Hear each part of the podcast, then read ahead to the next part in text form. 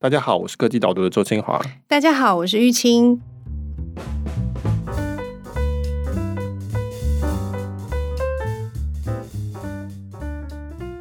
Michael，你最近我们多了很多会员，你有没有很开心？有，非常的开心，也非常的忐忑。我也很开心。对，那因为我们最近推出了一个一元订阅优惠，就是第一个月只要一块钱就可以订阅科技导读三十天，然后从第三十一天开始就恢复原来的价格。公布出去之后，就有很多订单进来。看来大家都是被那个价钱给吓到了，是不是？对 对对，大家需要推一把嘛。今年的最后一个月，我们送给大家一个大礼物，这样。对，我们难得在节目的开头就广告我们自己哈。但是这个是还蛮多人告诉我们说，还蛮希望我们在开头，然后就好好介绍一遍科技导读，然后让不认识我们的听众可以多认识科技导读。再解释一次，科技导读是收费的，那 Podcast 没有，那是因为我们现在主要拿来行销我们的电子报。电子报还包含了除了 Podcast 讨论的之外的其他的更多的内容，我自己觉得是不错的内容，请大家来多多试试看，因为现在就是第一个月只要一块钱就可以了，然后你可以随时取消。所以呢，你订了一个月，发现你真的不满意，那你就损失了足足一块钱，虽然很痛，但是只有一块钱就是，还是可以试试看。你这个压力很大哈，现在多了太多会员了，但是我们很高兴，很欢迎大家进来。那我们现在这个一元方案，大家反应都不错，所以非常欢迎有兴趣的听众读者们可以加入科技导读。OK，我觉得也可以谈到，就是说我们今天要讲的这个话题，就是会员一进来之后，其实我们就有很多资料要处理。每一个会员进来，我们都必须要，比如说你要给他权限啊，然后你要去知道说他是谁啊，他的信用卡这个能不能顺利的扣款等等，所以这就会谈到我们今天等一下要谈的主要的软体，就是 Salesforce 并购 Slack 的这个新闻。上礼拜 Salesforce 宣布要以两百二十七亿美金并购 Slack，那这是一个至少在软体界大概是排名第二、第三名的 deal。第一名、第二名我都写过，第一名是 IBM 并购 Red Hat。第二名是微软并购 LinkedIn，那个是可能在科技导读之前我写过，嗯，所以这算是第三名哦。两百二十七亿美金，怎么看都很大。那大家可能比较熟悉的是 Slack，我们办公室也是用 Slack。那因为我们科技导读的会员社群其实也是用 Slack，它是一个讯息软体，就有点像企业里的，比如说 Messenger 或是 Line 的这种感觉。如果你在大企业，你可能会熟悉的是 Microsoft 的 Teams，那有些人可能会用，比如说 Telegram，还有什么？就以前那个很大的公司，他们以前是用的是谁？还是微软的？是不是？微软就有一个叫 Link 嘛，我记得。好像对对对对对。对，微软的名字也一直在换了。嗯。一般消费者用的可能就像比如说 Google 的 Gchat 啊，脸书的 Messenger 啊，Line 啊，这些都算。脸书有出一个 Workplace。对对对，其实很多大的软体公司，它只要到了一个规模，它就会出一个自家用的，因为它不想用别家。像阿里巴巴，我记得他们叫好像叫钉钉的样子。这种就是所谓的。团队内、企业内的讯息软体，大家就在上面聊天啊，或是没有啊，通常是要 讨论正事。你你把你，我们公司不是。我们公司，因为你聊天讯息太多，他就要把你升到下一个收费的那个方案。Oh, 所以 Slack 可能大家比较熟悉一点，那可能比较不熟的台湾的是 Salesforce。那虽然 Salesforce 在台湾也有，但是我们自己公司不是用 Salesforce 啊，不知道到底有多少人用过 Salesforce。嗯，对啊，Salesforce 算什么 CRM？但是 CRM 的软体其实是不是选项其实还蛮多的。我们公司以前导读一开始的时候，我们有资料库记录所有会员进来的这些东西，但是 for 内部人员管理的时候，我们是用 Excel 做所有的确认跟管理。对，所以我们要解释一下，Salesforce 一般会说它叫做 CRM 软体。CRM 是指 Customer Relationship Management，就是顾客关系管理。大家可能会觉得这到底是什么东西？所以我在文章里面有稍微回溯一下，就是说，不管是多大的或多小的企业，只要是一家成功的企业，它都会需要整理顾客的资料。像我们家以前会有个名片本，很多诊所你会有一些病历表，病历表其实也是一种顾客关系的管理，因为你要知道这个人哦，他上次来的时候是开什么样什么病，那下一次我可以知道说。他可能是什么样的症状这样子，或者是很多比较早期的那种中小店家，他就是有账本很厚一本嘛，对不对？上面写说谁跟谁购买欠我多少钱，谁赊账多少，谁是大客户，我们要对他好一点，谁要送礼这样子。就是说这个东西自古以来就有，除非你是真的是做那种只有一次性消费那种摊贩之类的，否则的话，你基本上稍微大一点企业都需要能够管理顾客的关系。就像你讲的，到了电脑时代，大部分人就是用 Excel。Excel 是一个万用的表格，其中一个作用就你可以拿来做账，可以用来做会计，可以拿来算数学。但是大部分企业一定会拿来其中一项，就是记录顾客的资料。所以一样，就是说谁谁谁供货多少量，什么时候要罚款之类的，然后姓名、地址啊、email、统编，通通都在这上面。这个就叫做顾客关系管理。只是说 Salesforce 它把这个东西做成了一个云端的软体，它选择的第一个应用是做这个东西。但其实并不是说只能做这件事情，但是它最大的创新其实是把存在电脑里的这个 Excel 档搬到云上，那这就带来了很多新的优点。对，就是你刚刚提到说，我们用 Excel 其实可以做非常多不同的事情嘛，你就可以记录，你可以计算，你可以筛选，这大概就是最常呃使用的几个方向了。那 Salesforce 它把这个 Excel 变成云端以后，它选择第一个切入其实是做 CRM，帮助公司去管理他自己的客人。我觉得这一点还蛮有趣的，而且它从 Excel 的状态，然后变成云端的状态，其实是有很多不一样的优点，不是只是单纯。放到云上面而已。对，我们可以先想想看 Excel 的缺点。就是用过 Excel 的人，我们就会知道说，Excel 有些缺点是这样，就是说，比如说我有一个 Excel 档是顾客关系的资料，你是别的部门，你也有一个档案。比如说我们合作一个专案，我们会有这个档案。有一天我们各自去做别的事情了，这个档案就是会在我们的资料夹里，我们还是会更新，但是两个档案会越来越差越大。然后就不知道谁是对的，档案版本会有冲突，或者有时候是说我改完寄给你，你改完寄给我，然后所以那个档案的名字就从 version one 变 version two 变 version three version four。然后呢，我今天是做一个比如说营收报表好了，成本报表我再来一次。那我如果要做利润报表再来一次，你可以有很多 sheet，在一个档案里可以有很多 sheet 没有错。那但是你要去改一个资料，你还是要整个系全部都碰过。就说，哎，今天我发现有一个顾客，他跟我讲的地址是错的，他的统编少了一个号码，我要把它改过去。那我就必须要变成是所有里面有这个统编的档案，每一个都要去动过，否则的话就有一个漏掉。那有一天又会出现刚才讲那个冲突的问题，到底谁是对的？统编就还好，可是你如果是什么营收数字。那个到最后会变很严重，所以当年的那种 Excel，它的最大问题就是说，你基本上是以档案为单位在管理这个东西，然后档案又是一个不停可以复制，然后每个人都有各自一个版本的一个固定的东西。那所以在一家公司里面，你如果有很多团队，到最后就变成是啊，真正正确的在哪里？调整起来都非常的累。嗯，我觉得听起来就是，其实客人的资料是动态的，客人资料可能随时改，加上我们公司内部可能也会有随时一些更新的东西。就比如说打如好了，我们现在有这个一元的方案，那但是过了三十天以后，它会变成是两百四十九元。所以在这个客人身上，我可能第一个月收到是一块，第二个月收到是两百四十九块。可是跟我其他客人每个月收到的是两百四十九块，假设以月费为例的话，每个客人都是不一样的。还有你刚刚讲的同编会更新啊，要。打统编不打统编什么？每个客人都有一些不一样的情况，他就一直在动，一直在动。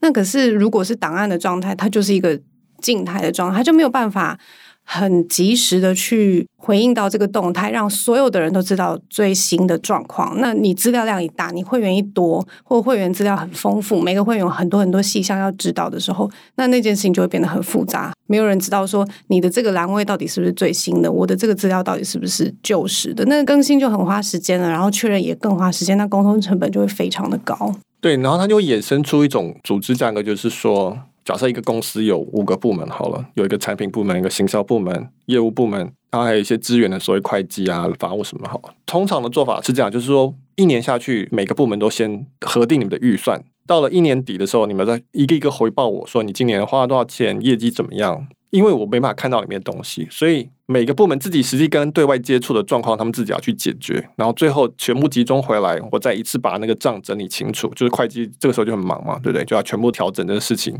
因为每个档案都是静态的，每个资料都是静态存在不同的部门里，所以我必须要用组织的方式去把它兜起来。好，所以我作为总部或者我作为老板，我不会去一个一个看说，嗯、啊，那你这一笔款项怎么花？我不是，我是透过你可以说是信任或是授权的方式。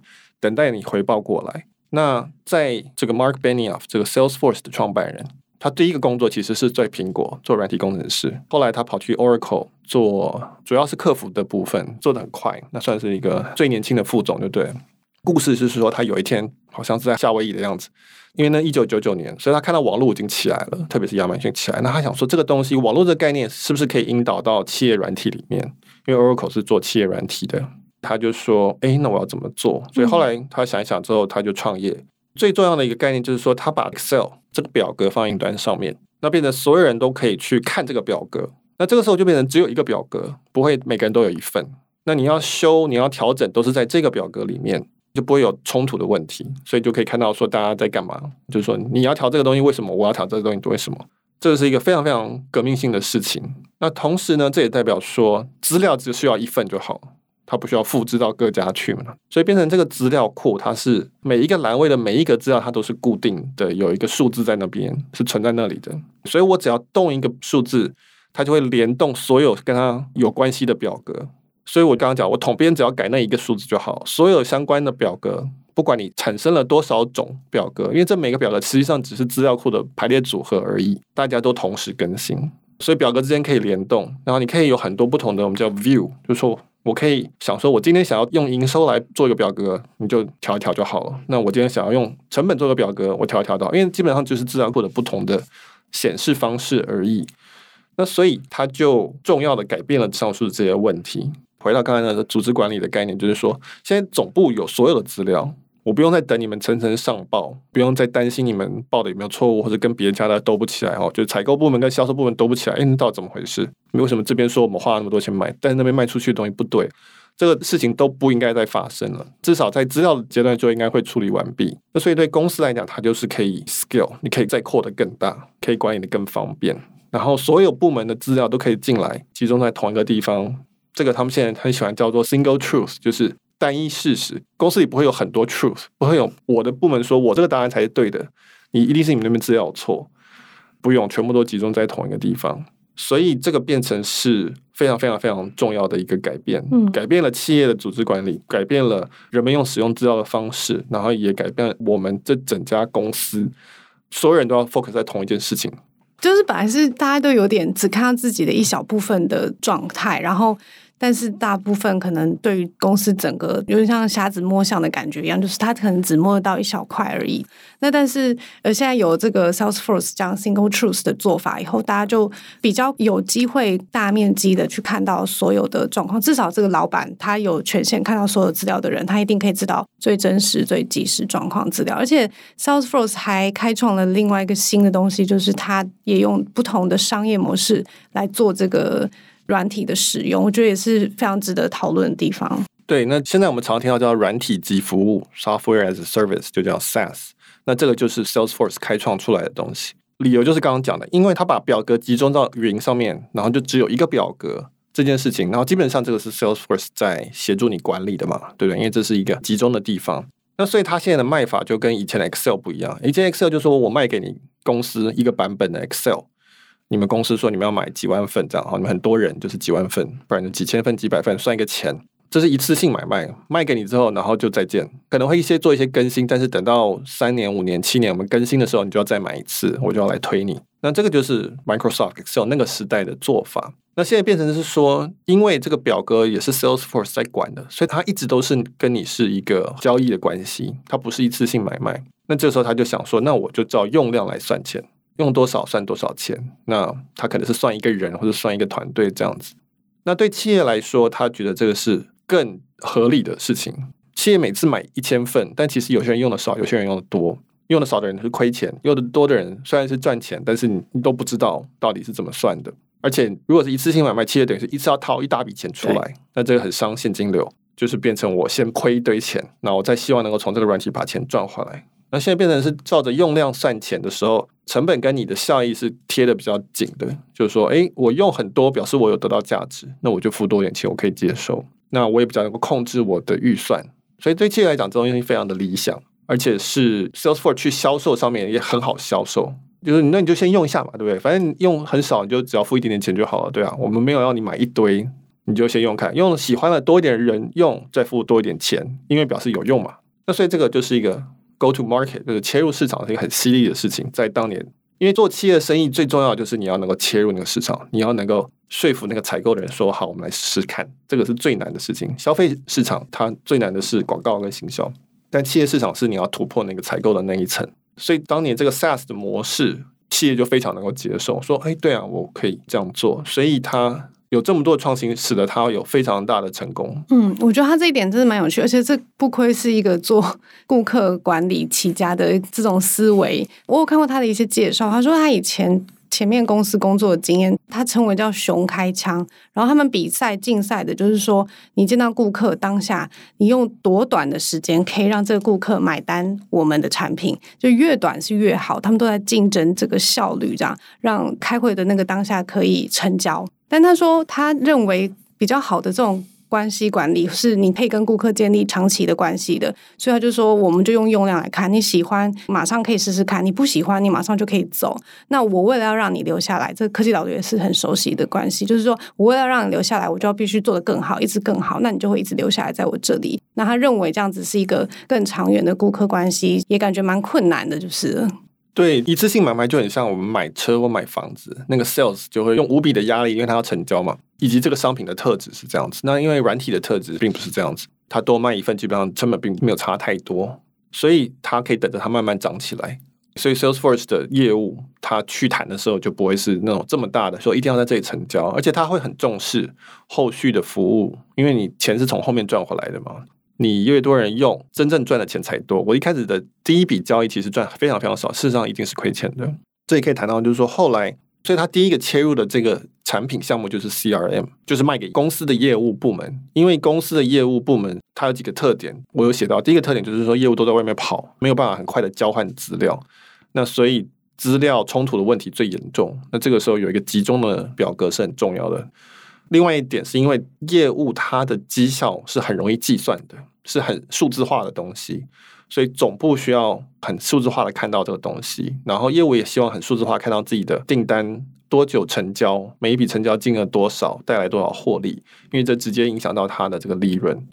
那所以他们就很快就能接受说这个用 SaaS 的 Salesforce 这个 model，因为大家都可以很快的看到数字，然后也不会有冲突的问题，然后又可以四散的人都可以一起使用。那以及对企业来讲，他们是很愿意在业务上面花钱的，因为这个是营收部门，他们觉得说这东西你给他越好的工具，马上就可以为公司带来很好的营收。那你如果是在其他的部门，比如说采购啊，这成本部门，你其实是很不容易看到它的一个转换的。那再加上 Mark Benioff，他本来是做顾客 sales 方面出来的。嗯，我可以补充一下，就是可以想象是他在一九九九年去做这件事情的时候，那个时候大部分的企业就没有这种。软体管理的这种习惯嘛，就是刚刚讲的，大家可能顶多了不起就是用到电脑，可是都是静态的档案的管理，甚至就我所知是。那个时候，很多的企业他们还是用很多纸本啊，或是什么的。你突然要一个整个企业，然后转换去使用一个新的软体，然后所有人都要用云端的，这个门槛其实是很高的。所以他当时选择业务这个，我觉得也非常的合理，就是因为这个跟公司的订单非常有关系。那我要及时的掌握所有订单的状况，我要大家都在最新的及时的状态下知道。他这样切入，然后去说服，再加上用 SaaS 的模式。就是你一开始不用这么大量的现金，所以就慢慢试试看嘛，试一点试一点这样子，慢慢这样子去切入的。否则他一开始怎么能够去说服说原来就运作的好好的企业要转换一个全新的模式，然后去做这些改变？对，其实我们只要讲科技发展，我都会说，今天还是有很多公司是用资本来管理，还在用传真机，还在用档案夹、公文包。嗯这不是说它有错了，就是说 low tech 也是很好的东西。它的规模就可以这样子就已经做到管理嘛？就是对，就是说，如果说它是一个成本导向的公司，那它基本上因为这种叫做增加价值、增加效率、增加生产力。那如果你的公司本身并不是赢在这种东西上面的话，这个优先顺序就比较后面。所以不是说 low tech 是不好的，就要找你最适合你自己的。那但是。很多美国企业，它是要往这方向走的，它必须要不断的去增加它的生产力，所以他们会很快的去引入这些东西，这样。所以刚刚讲到，就是说它是从业务部门开始，所以现在你的客户资料都在 Salesforce 上面了，这是非常宝贵的资料。那这时候，接下来下一步 Salesforce 当然就会说，那你接下来要服务他嘛，对不对？你要顾客要做客服啊，他要后面有维修啊，要干嘛？你要去嘘寒问暖，对不对？所以呢，他就推出了客服的产品，就是连在一起的。原本这个资料可能是讲说，哦，这个客户是谁谁谁，交易金额多少多少。那接下来就变成说，哦，那客户接下来我是不是每个月要打个电话？他的电话是什么？那我每次点入会有是哪些资料要注记的？啊，如果是文字的话，我可以注记说，哦，这次我们谈了什么事情？他有什么疑惑要怎么解决？所以这是一个很自然的延伸，因为就都是从顾客的资料开始，就往客服延伸，接着他就往行销延伸。行销你可以把它视为是业务的再初期一点，那就变成是说。现在行销部门也可以看到说，哦，我这个 campaign 出去，比如说脸书贴完了好了，结果呢，我有放一个优惠码干嘛的，然后这些人进来了，那这些客户带给我多少钱？这全部都串起来，所以我从行销到业务到客服，反正都是围绕着顾客啊。这是一个是潜在顾客，一个是已经有的 account，那全部都在这上面。那这个是 Salesforce 最强的三个产品。那他现在还做一些，比如说资料分析啊那些东西，就跟着来就对了。就总而言之，对于公司来说，因为他已经抓住你的客户资料，他就可以很往这方向自然的扩张。因为对企业来说，顾客资料几乎就是最重要的资料了。所以，为什么在这过去二十年，Salesforce 涨这么快呢？还有现在是一个这么大的公司，获利也非常稳定，对不对？对，获利也非常稳定，就是因为它技术上的创新，有商业模式上的创新，在那段期间几乎没有人竞争对手，嗯、所以它就现在变得是一个非常大的公司。就是我记得旧金山现在最高的一栋楼，就是整栋就是 Salesforce 的。我就说他现在是所有 SaaS 软体心中的偶像，嗯、就是希望有一天可以变成他那个样子。嗯，当然也包括 Slack 在内，Slack 就是一个很标准的现代的这个 SaaS。嗯，那所以 Salesforce 其实近年来也多了蛮多并购案，你也讨论过一两个，对不对？可是这一笔跟 Slack 的并购案算是金额最大的，也是最受瞩目的。就是讲一下说，哎，为什么他要做这样子的并购？对，那所以这次 Salesforce 并购 Slack。为什么一个做 CRM 的软体公司要买一个讯息软体？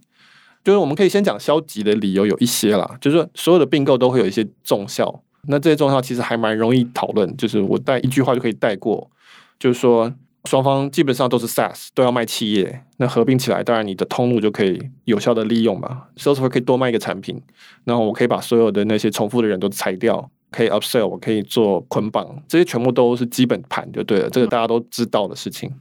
那我觉得比较有开创性的，就是风险比较大的，是说 Salesforce 他说要把 Slack 变成整个 Salesforce 产品里面的叫做作业系统。那所以很多人都看不懂，说为什么叫做作业系统？那 Microsoft 也这样讲，他也说 Teams 是他们将来的企业软体里面的作业系统。所以这到底是什么意思？就是说我们通常想到作业系统，会想到的就是比如说 Windows。iPhone 或是 Android 算是作业系统，对不对？然后作业系统上面有很多 App，所以呢，你要在作业系统里面就是启动这个 App，启动那个 App。那这个是一般来讲理解的作业系统的概念。那什么叫做企业的作业系统？他们觉得说，一个企业里面，实际上大家真的一直在用的是在讯息软体里面。那所以应该是讯息软体作为作业系统才对。那这有点像什么？就是说。我们今天有很多长辈，他可能是活在 Line 里，对不对？Line 群组就反映了他的社交关系，对不对？他的一切东西在里面，就是聊天在里面，团购在里面，打听消息在里面。所以呢，如果今天 Line 变成了一个作业系统，就是说我今天在 Line 里面跟你聊天，然后有一天我要转钱给你，我就在 Line 里面转钱给你，那这就是一个作业系统跟 App 的关系嘛，对不对？我就连到我的钱包去转钱给你。如果我们两个要一起去订个电影票，我就在 Line 里面去订个电影票，就接到一个 App 去了，这就是作业系统跟 App 的关系。中国当然你讲，我们讲 Super App，就是像腾讯啊、像微信这种概念上是类似的意思。那所以 Salesforce 或是 Microsoft 它的概念就是说，企业里面大家自然而然都是活在这个讯息软体里面。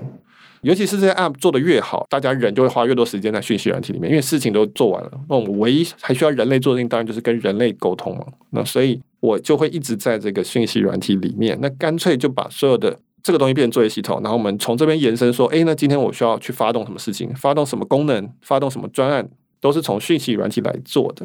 所以它只是叫做作业系统。那所以其实我们已经可以看到说，像 Slack 它本来就接很多 App。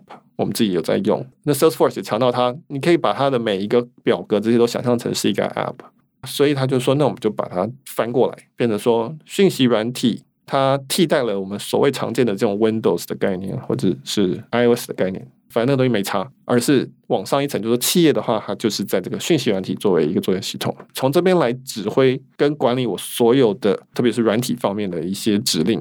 这个是他们现在在想的事情。嗯，我觉得你跟微信比较，然后或者是刚刚这个 Line 啊、Messenger 这样子的对比，还蛮容易理解的。就的确是很多人非常需要这几个 App，然后来沟通。但这是我们一般日常生活里面的。那回到企业的话，其实以我们自己公司来说，我一直都觉得 Slack 才是我们真正的办公室。虽然我们有办公室，但是 Slack 更像是我的办公室。我很多相关的人都在上面，然后我蛮多讨论。其实我会喜欢在 Slack 讨论，即使我们通通都在办公室，因为第一个它有文字的记录，它有时间的记录，这样。然后很多东西，或者是我要串一个什么档案过来，我要丢一个什么连接过去，诶，这上面都可以很清楚的马上去做到。我反而觉得很多时候我都会喜欢在 Slack 上面讨论是这样子。那引申到说，的确是从这个讯息软体，从这个沟通的界面，然后去串联，去启动所有接下来的动作，算是一个还蛮合理的动作。而且你刚刚一直提到微软，所以说微软是他们一个蛮重要的竞争对手，是不是？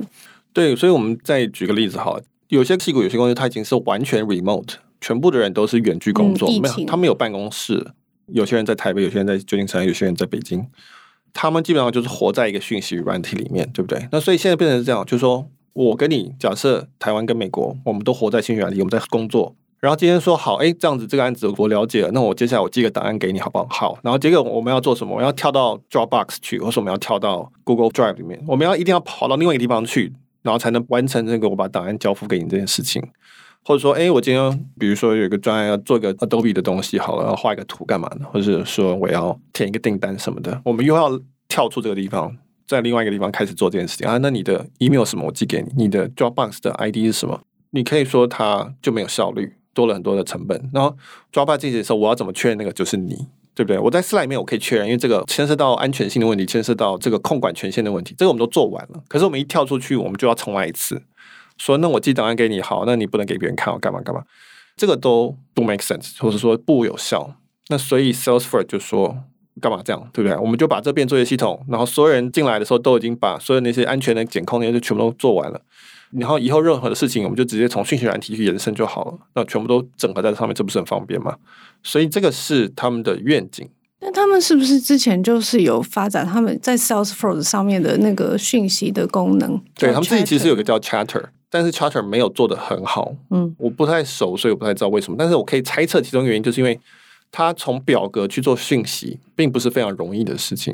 但 Slack 是原本就做讯息，那为什么他们会现在要觉得说这个愿景可以实现？其中一部分就是因为微软是这样做的，然后微软是他们最大的竞争对手，也是一直以来的竞争对手。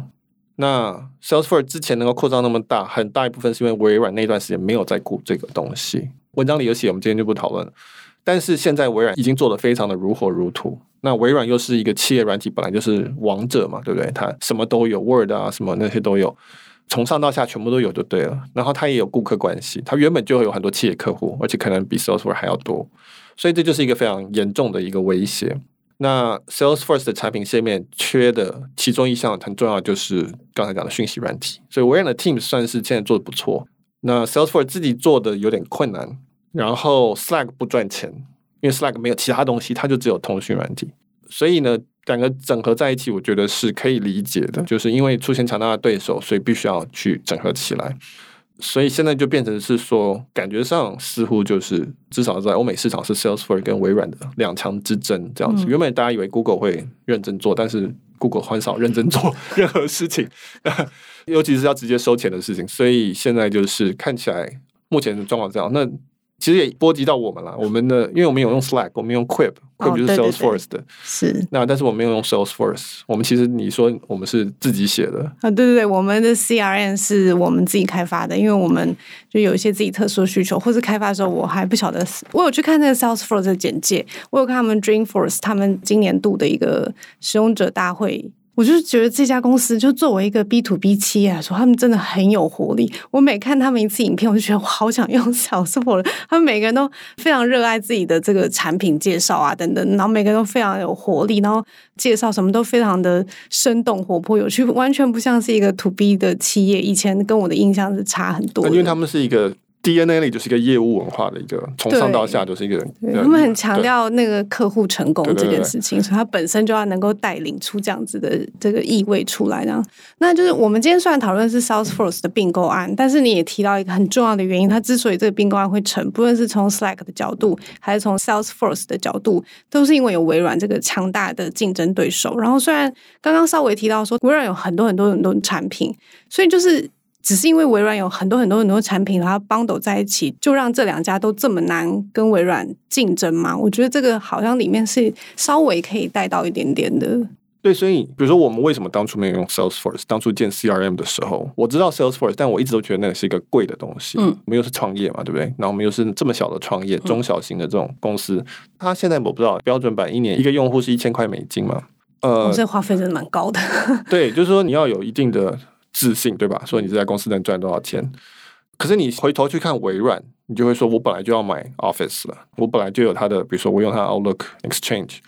我现在可能用它的这个 Microsoft 的这个云端的这个 OneCloud，然后我可能要跑云，那这个全部包起来就觉得反正都是要付的。然后它的 Teams 根本就免费，它就是用免费去打这个市场，全部包起来就觉得说那还好。这个就是为什么 Salesforce 它必须要去整合起来才能对抗这个事情，就是因为这个规模会可以压低价格，这是软体一个很奇怪的地方。微软就是因为有这么多产品，而且其实都赚不少钱。所以它可以把对于低用量的可以压低，对于高用量的可以拉高，这就是它整合在一起的威力之所在。以及 Slack，你相对去回去看，你就会对照它，就觉得哦，这都是个别用的，一个是 CRM，或是你有 Customer Service，或是你还有 Marketing，大概就这样子。Slack 它就是一个专门做讯息软体的。那今天 Slack 给你收钱，Salesforce 给你收钱，就会觉得说啊，这样我要到底要选哪一个？但是微软这个地方不是，嗯，微软现在还有它的云，它还可以从云赚钱，它可以说。我这些软体 App 的部分你就慢慢用没关系，好，我们价钱不要谈了。但是你云本来就要付钱嘛，对不对？那基本上这一切基本上都是运算。那我最后从云赚钱也可以。所以为什么说会有这样子的一个整合起来的压力？就是因为企业有某种特殊性存在，企业不会希望有很多个窗口，企业的 CTO 不喜欢要管很多的不同软体的开发者，财务长不喜欢说我要开很多的支票，而且都是那种一次性的钱。最后就使用的人也不想要跳软体跳来跳去的，没错，就是使用者你也不喜欢，就是我刚刚讲的，你要每次换一个 App，你就要重新来那个身份上的问题、security 的问题、整合的问题。但是你如果全部都包在微软的里面，假设我今天用 Teams，那我发动一个 OneCloud 寄东西进去，你不会担心说有什么问题。所以从这个方面来讲，就为什么导致说企业软体很容易最后会全部或者是大吃小。整合成越来越大的一个 full stack 的一个产品。嗯，对，所以就完全可以理解 Salesforce 跟 Slack 的这个并购案，其实是对两方来说都具有蛮大的这个期待的。文章里面还有很多我们今天还没有细讲到的部分，所以有兴趣的听众非常欢迎到科技导读网站上面，可以试用我们的这个一元方案，然后你就可以看到这一篇，还有很多以前 Michael 关于 Slack 跟其他微软的相关讨论文章。除了一元方案我们开心以外，我们这个礼拜还有另外一件也蛮开心的事情，就是苹果 Apple Podcast 把科技导读列为年度十大热门节目，恭喜恭喜恭喜恭喜，拍手！感谢听众的支持，让我们可以在二零二零年还是台湾的前十大的节目。没有，就是今年这个列强环伺，这个很多新的节目出来，然后我们也。更新的频率也没有那么高，那但是还可以收到大家这么多支持，实在是非常的感谢。对，今年真的是有很多新的很优秀的节目出来，对啊，对，所以我们能够待在榜上，我们都很高兴啊。嗯、那也谢谢大家的喜欢。我想说，这次就邀请大家，可以的话就到这个你所使用的 Podcast App 里面去留言，不用强调说一定要五星什么的，那没关系，就是说大家就聊聊天好，因为大家。我们平常是用声音的在交流，但是我没有特别去鼓吹大家留言。但是我今天想说，那感谢这个我们有在前十名，所以欢迎大家在你所常用的 Podcast App 里面留言，告诉我们说你对于我们的节目的想法，或者说你有什么样的收获，那我们看到都会觉得很有意义。欢迎大家来留言，告诉 Michael 你对我们节目的感想。那我们今天的讨论就到这边，我们下礼拜见，拜拜，拜拜。